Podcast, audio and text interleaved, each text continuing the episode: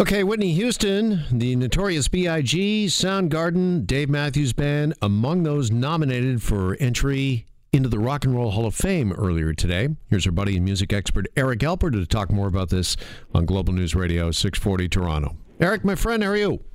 I'm good. I'm good. I'm ready to take on all comers that say that Whitney Houston is not rock and roll.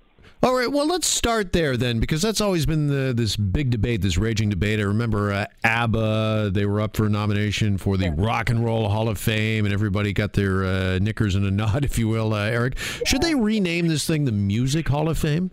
No, I think it's okay to keep that Rock and Roll Hall of Fame. I think as long as people um, uh, uh, uh completely understand that rock and roll isn't just a bass, guitar, drums, and a lead singer. Rock and roll is about the spirit of rock and roll. It's about rebellion. It's about doing what you want. It's about success, doing it your way. And I think that's why it's okay for a Whitney Houston or a Chaka Khan or Notorious B.I.G. to be in there because as the Rock and Roll Hall of Fame evolves, so did music. Music was never really about, you know, the bass, drums, and guitar, even in the 80s and 90s when artists like Depeche Mode or even New Kids on the Block were considered rock and roll or at least pop because they were just evolving from, you know, Buddy Holly from the 1950s. So I think it's okay. All right, let me ask you uh, for uh, music fans that are maybe scratching their head when they hear that Whitney Houston's been nominated and think, uh, well, why isn't she already in the Hall of Fame? Uh, that's because of uh, the way you're eligible, and it's 20 years. Is it after your first release? Yeah, 25 years 25. after your first release. Yeah, so you know, an, and even better head scratcher would be, you know, this is the sixth time that Kraftwerk is on the ballot. This is the fifth time for the MC5 and the fourth for Rufus featuring Chaka Khan. So, did they have a better year this year, doing absolutely nothing than in the years past? And I think part of it is just to be a fly in the wall during those board of director discussions to figure out, well, why putting Kraftwerk back on there as opposed to leaving them off and adding somebody else. And I think, you know, part of it is a little bit of sales history. Um, the other part of it is the experience and the influence that those artists have. So I think for somebody like Whitney Houston, not only did she, is she probably newly qualified in a certain extent, um, but I think that because she's having hits again, she's back on the Billboard Hot 100 with Higher Love, that I think that it's worthwhile to bring up her name. Now, the inductees are expected to be announced in January after the Hall's uh, 1,000 plus voting members uh, cast their ballots that you just uh, alluded to there. So uh, we don't know, uh, you know, the percentage of votes right, or uh, you know, does Whitney Houston get 85 percent of the votes, or Kraftwerk yeah. only get like 10 percent, and do they really have a shot or not? It's not broken down for us that way, is it? No, and and in fact, you know, it, it's kind of frowned upon that if you're judging to actually announce what your what your category is. I mean, even if you're skeptical, and even if you follow along at rockhall.com or any of the interactive kiosks that they have around Cleveland, it'll tell you how much percentage those numbers are. But you know, I take those with a grain of salt. You know, not that I wouldn't say that they're fake, but sometimes having a close race benefits everybody, even if it's really not behind the scenes. All right. In your estimation, the nominees announced today, who's a slam dunk? who's a lock for the Hall? Whitney Houston is a slam dunk. I think Depeche Mode finally gets in. And I think Pat Benatar gets in as well because I, I think that you really can't induct – other women into the Rock and Roll Hall of Fame without having some of the people that paved the path before you. And Pat Benatar is certainly one of them. So I'm willing to bet the house that Whitney, Pat, and Depeche Mode gets in this year. Yeah, I'm shocked that Pat Benatar isn't in there. Uh, full admission, that was the first ever uh, record I bought was Pat Benatar oh. in the late 70s. And oh, look at you as a 70 year old man. Yeah. she could rock it, though. And I'm surprised she's not in because, as you mentioned, she was really a, a torch bearer.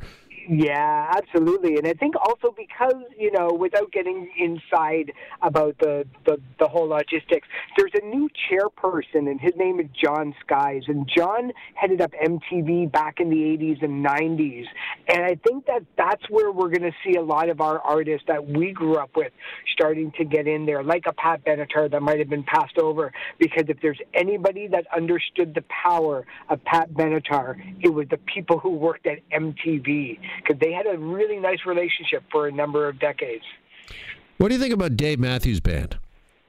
That's a real interesting choice. I think he actually might be fourth on my list. He's not only sold over a hundred million concert tickets, but he's also sold over 20 million copies of his albums and singles. So he's made this industry a lot of money, and you can never deny that these people that are voting are also benefactors of somebody like Dave Matthews even existing. So he actually might be my fourth pick overall. Yeah, should sales really dictate whether or not you get into the Hall of Fame, though, uh, Eric? I mean, we just mentioned Pat Benatar a second ago, and I mean, culturally, she's got such a, a place. I think, uh, particularly in the pantheon of uh, music, uh, where, where, the Dave Matthews Band. And listen, I love the Dave Matthews Band. They're they're great artists and, and a great group, but uh, I just don't know what they've done other than sell a bunch of records and concert tickets.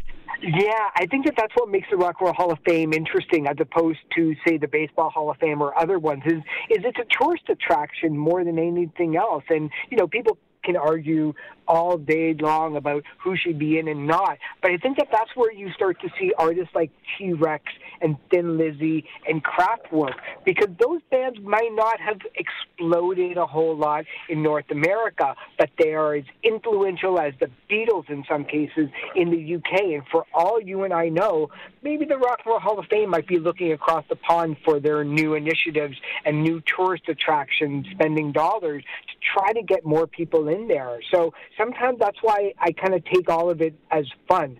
Everybody on this list is worthy of being inducted. If it was up to me, I would just let them all in.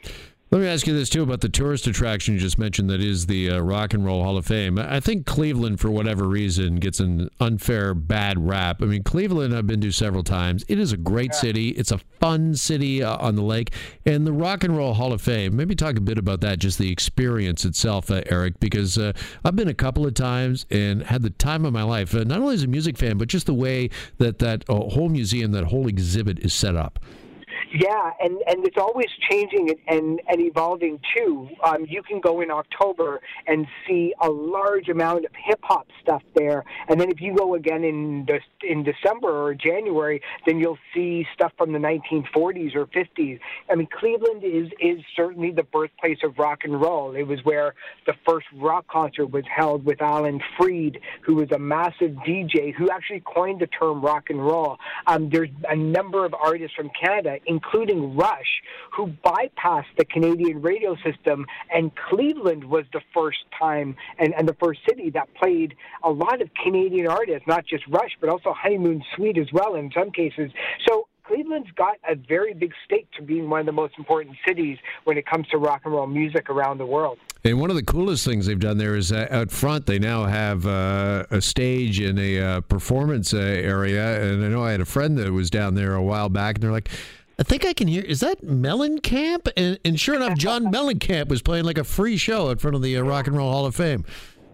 Yeah, it's it's a cool place, you know. Like you don't need four days to do it all. You can pretty much do it in a whole day. But if you're a music fan, it's an absolute must on your list to go see. Other than like maybe the Brill Building in New York, which you can't even get into a lot of these places or see these artifacts unless you go to the Smithsonian and maybe see you know, Kurt Cobain's sweater once.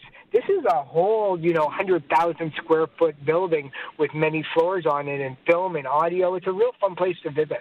So, mention off the top Notorious B.I.G., Whitney Houston, Soundgarden, Dave Matthews Band, uh, not to mention Depeche Mode, Doobie Brothers still waiting for induction, uh, Rufus and Chaka Khan, Todd Rundgren. We'll see who makes the uh, cut in January.